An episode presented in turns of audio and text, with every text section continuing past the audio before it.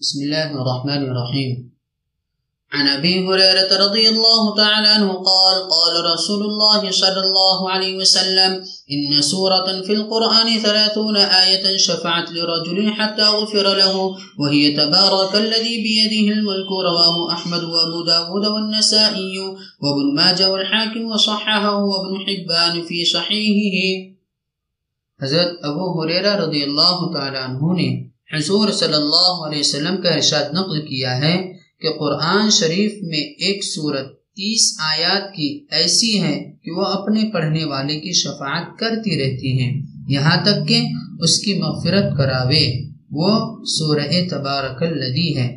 سورہ تبارک الدی کے متعلق بھی ایک روایت میں حضور صلی اللہ علیہ وسلم کا ارشاد آیا ہے کہ میرا دل چاہتا ہے کہ یہ صورت ہر مومن کے دل میں ہو۔ ایک روایت میں ہے کہ جس نے سورہ تبارک الدی اور الف لام سجدہ کو مغرب اور عشاء کے درمیان پڑھا، گویا اس نے لیلت القدر میں قیام کیا۔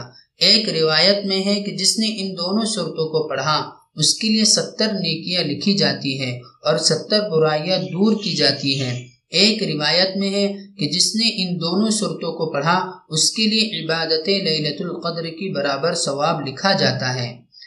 ترمیزی رحمۃ اللہ علیہ نے ابن عباس رضی اللہ تعالیٰ عنہ سے نقل کیا ہے کہ بعض صحابہ نے ایک جگہ خیمہ لگایا۔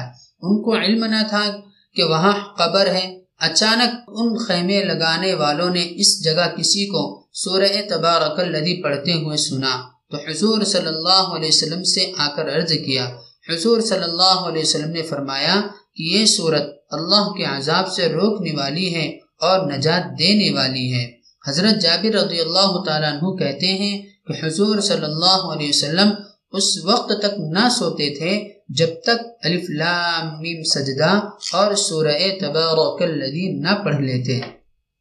خالد ابن معدان رحمۃ اللہ علیہ کہتے ہیں کہ مجھے یہ روایت پہنچی ہے کہ ایک شخص بڑا گنہگار تھا اور سورہ سجدہ پڑھا کرتا تھا، اس کے علاوہ اور کچھ نہیں پڑھتا تھا۔ اس صورت نے اپنے پر اس شخص پر پھیلا دیے کہ اے رب، یہ شخص میری بہت تلاوت کرتا تھا، اس کی شفاعت قبول کی گئی اور حکم ہو گیا کہ ہر خطا کے بدلے ایک نیکی دی جائے۔ خالد ابن معدان رحمۃ اللہ علیہ یہ بھی کہتے ہیں کہ یہ صورت اپنے پڑھنے والے کی طرف سے قبر میں جھگڑتی ہے اور کہتی ہے کہ اگر میں تیری کتاب میں سے ہوں تو میری شفاعت قبول کر، ورنہ مجھے اپنی کتاب سے مٹا دے۔ اور بمنزلہ پرندہ کے بن جاتی ہے اور اپنے پر میت پر پھیلا دیتی ہے اور اس پر عذاب قبر ہونے سے معنی ہوتی ہیں اور یہی سارا مضمون وہ تبارک الدی کے بارے میں بھی کہتے ہیں۔ خالد بن معدان اس وقت تک نہ سوتے تھے جب تک دونوں صورتیں نہ پڑھ لیتے۔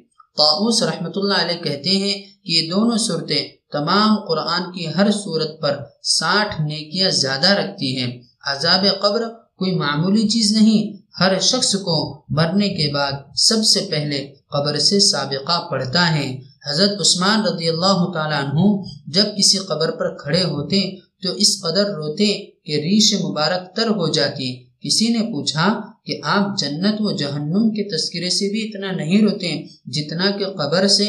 آپ نے فرمایا کہ میں نے نبی کریم صلی اللہ علیہ وسلم سے سنا ہے کہ قبر منازل آخرت میں سب سے پہلی منزل ہے جو شخص اس کے عذاب سے نجات پالے، آئندہ کے واقعات اس کے لیے سہل ہوتے ہیں۔ اور اگر اس سے نجات نہ پائے، تو آنے والے حوادث اس سے سخت ہوتے ہیں۔ نیز، میں نے یہ بھی سنا ہے کہ قبر سے زیادہ متوحش کوئی منظر نہیں۔ اللہم احفظنا منہ بفضلک ومنک